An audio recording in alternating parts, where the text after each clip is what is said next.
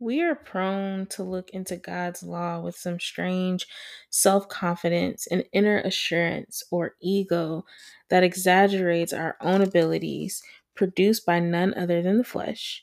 The spirit of our age is to work endlessly, excel at everything, and rest never, and we bring that into our quest for holiness. This is from Holier Than Thou by Jackie Hill Perry, and you're listening to Vondra's View.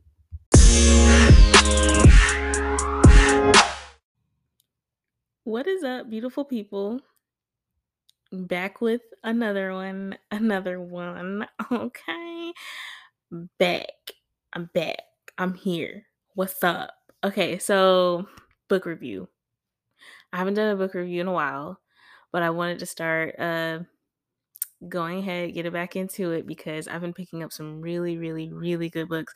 And among the really good books that I've been picking up is Holier Than Thou by Jackie Hill Perry. Let me adjust my glasses because y'all, this one right here, I was not ready for this one right here.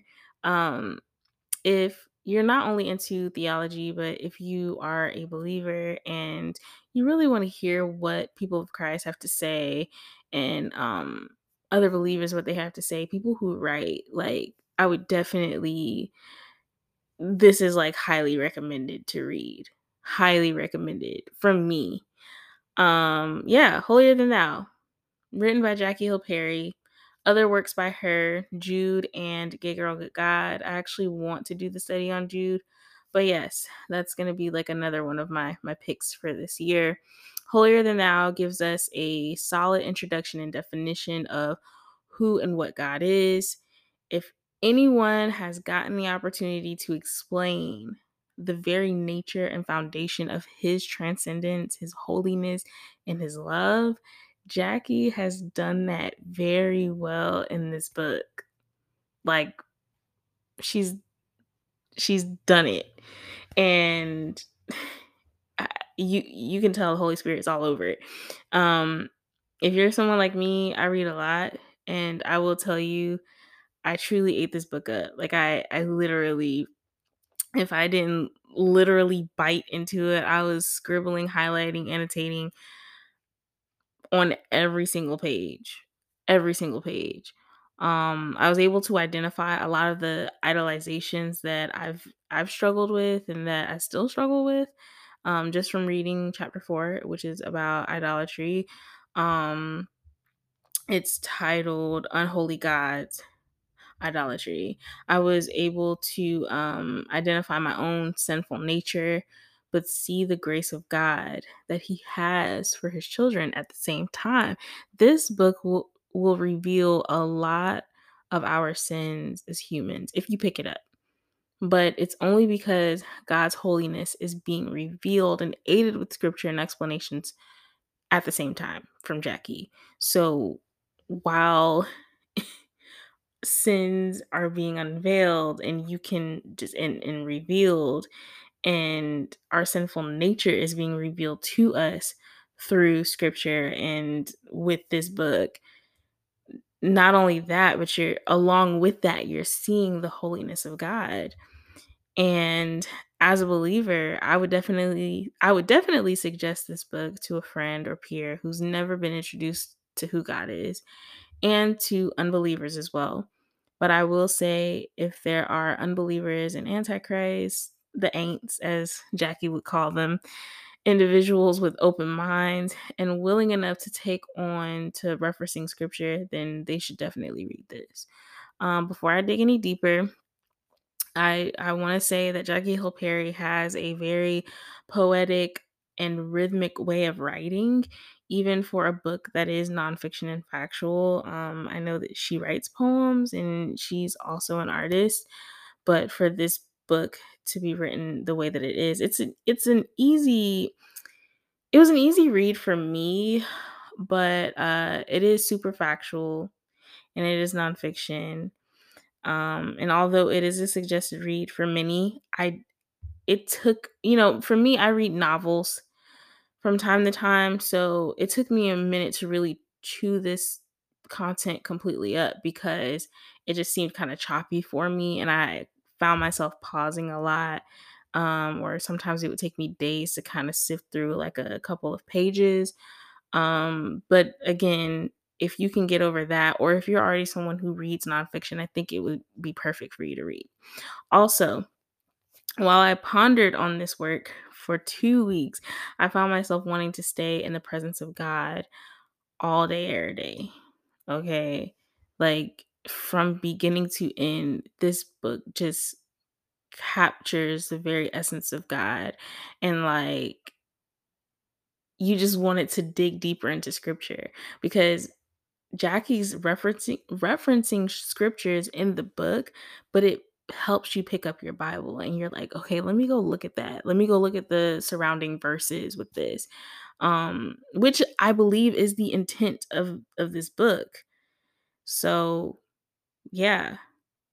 Some of the thoughts I want to elaborate on are are going to leave you thinking and considering the faith and the relationship that you have with God. So, yeah, let's get into it. So, I'm to go ahead and like set this as uh my my first point and my first I'm I'm just going to set it as a disclaimer that if you are going to purchase this book or, you know, get it on Kindle, Nook, whatever, Amazon, however, do indeed read this book from beginning to end um, so that you can understand exactly what uh, the author is saying. Um, I'm just going to be pointing out some chapters that stuck with me the most and uh, just kind of give you a, a gist of what the breakdown looks like in this book.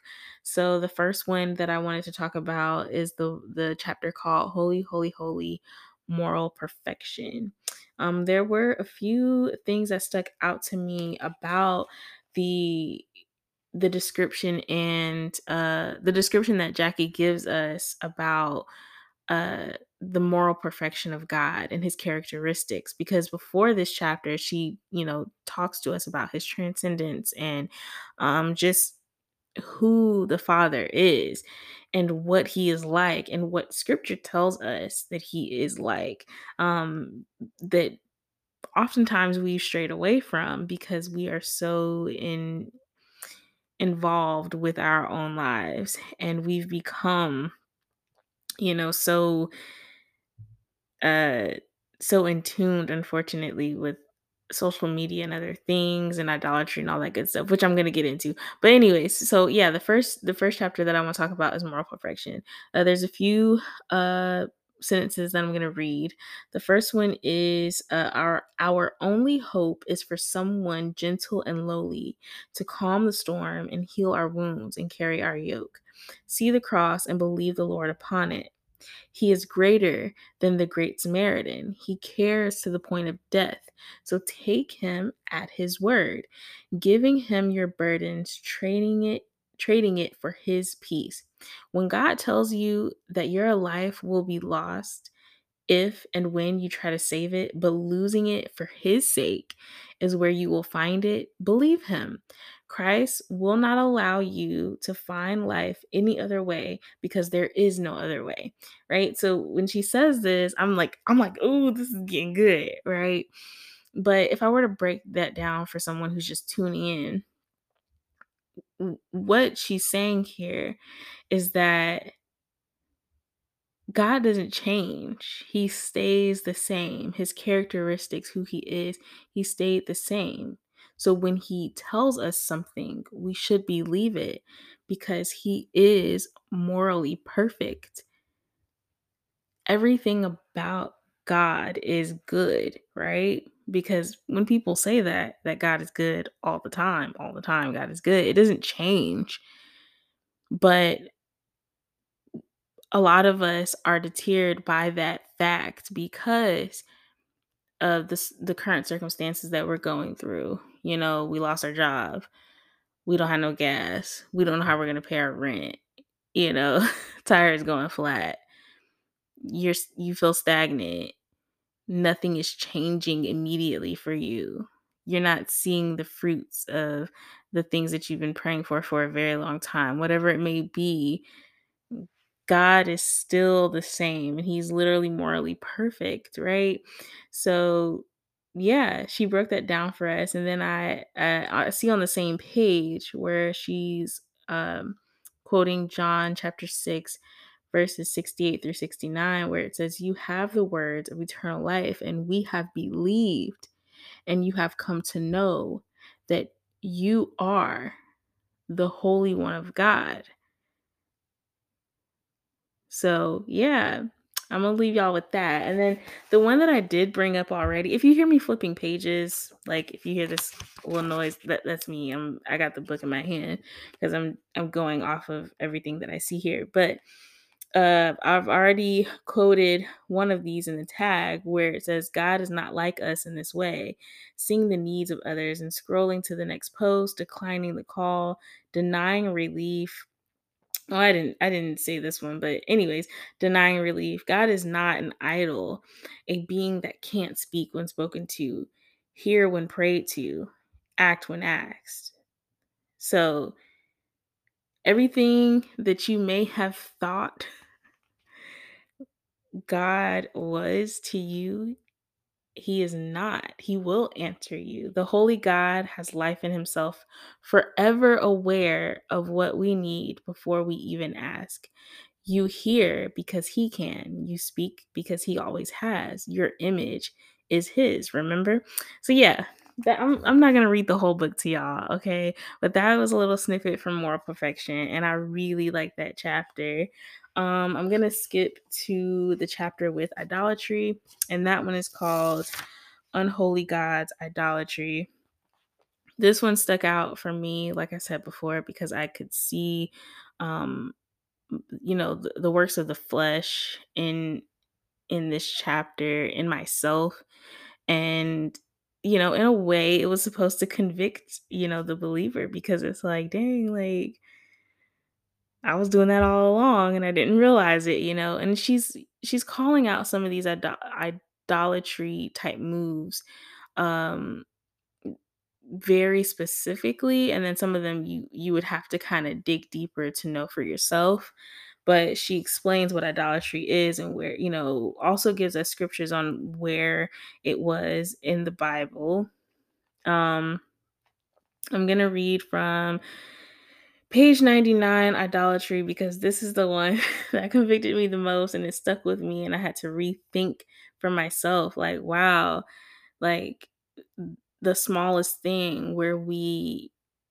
we are beholding the wrong things versus you know seeking god but it's just in our it's in our nature in our sinful nature as human beings whether we try to avoid it or not which is why we need a savior so on page 99, she says, even social media thrives most on our neediness and the way it makes us discontent in being known and loved by God and God alone.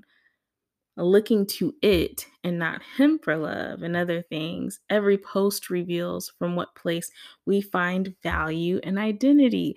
And y'all, and I tell you, this stuck with me because how many times have we gotten on social media? We've gotten on Instagram, we've gotten on Facebook, and we post something, whether it's a story, a, you know, a reel, or just a regular post like a picture or something like that.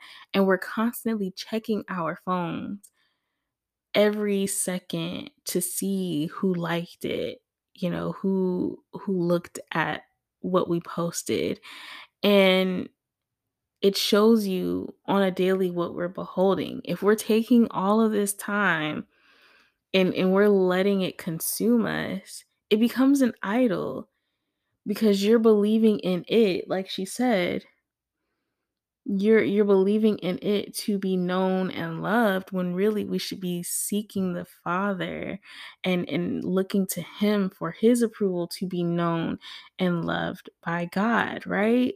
So yeah it it, it hit me a little bit. It put a little thorn in my side because i'm like yo this is something that i've been doing for a long time with social media where I'm constantly checking to see who liked my post or who's looking, who's who's looking at my content, but it's like who am I seeking approval from? Okay, I'm gonna leave that at that. So really good, I'm telling y'all, really good chapter.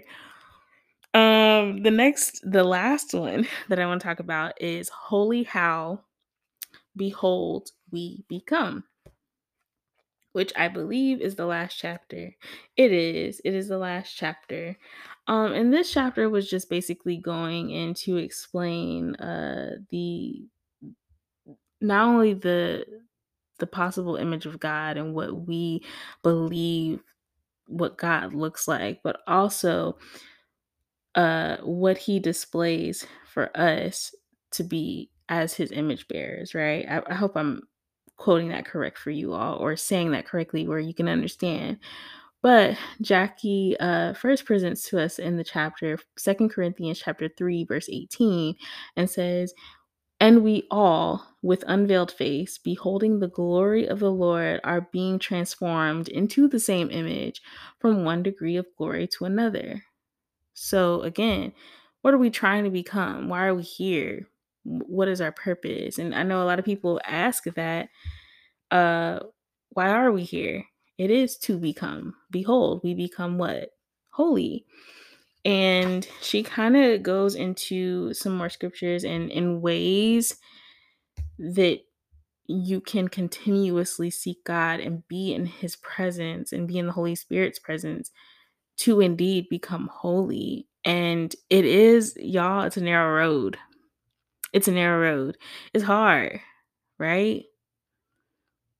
But it's showing here that it is possible to become holy because God is indeed holy and we're his image bearers, right? Uh let me see. Here's one that I highlighted where it says this seeing gives rise by God's grace to savoring God above all things, treasuring him, hoping in him, feeling him as our greatest reward, tasting him as our all satisfying good. And this savoring transforms our lives. So we should be consumed. Okay? Consumed with the Father. Y'all, this is a good book. Look, I'm not I'm not gonna talk too much anymore about this because go read it. Just go read it. Okay. I know I can't be the only one on this wave, but if I am, that's fine. if I am, that's fine. Go check it out. Holier Than Thou by Jackie Hill Perry. And yeah, keep tuning in to Vondra's View, vondrasview.com. And I will talk to you all later. Bye.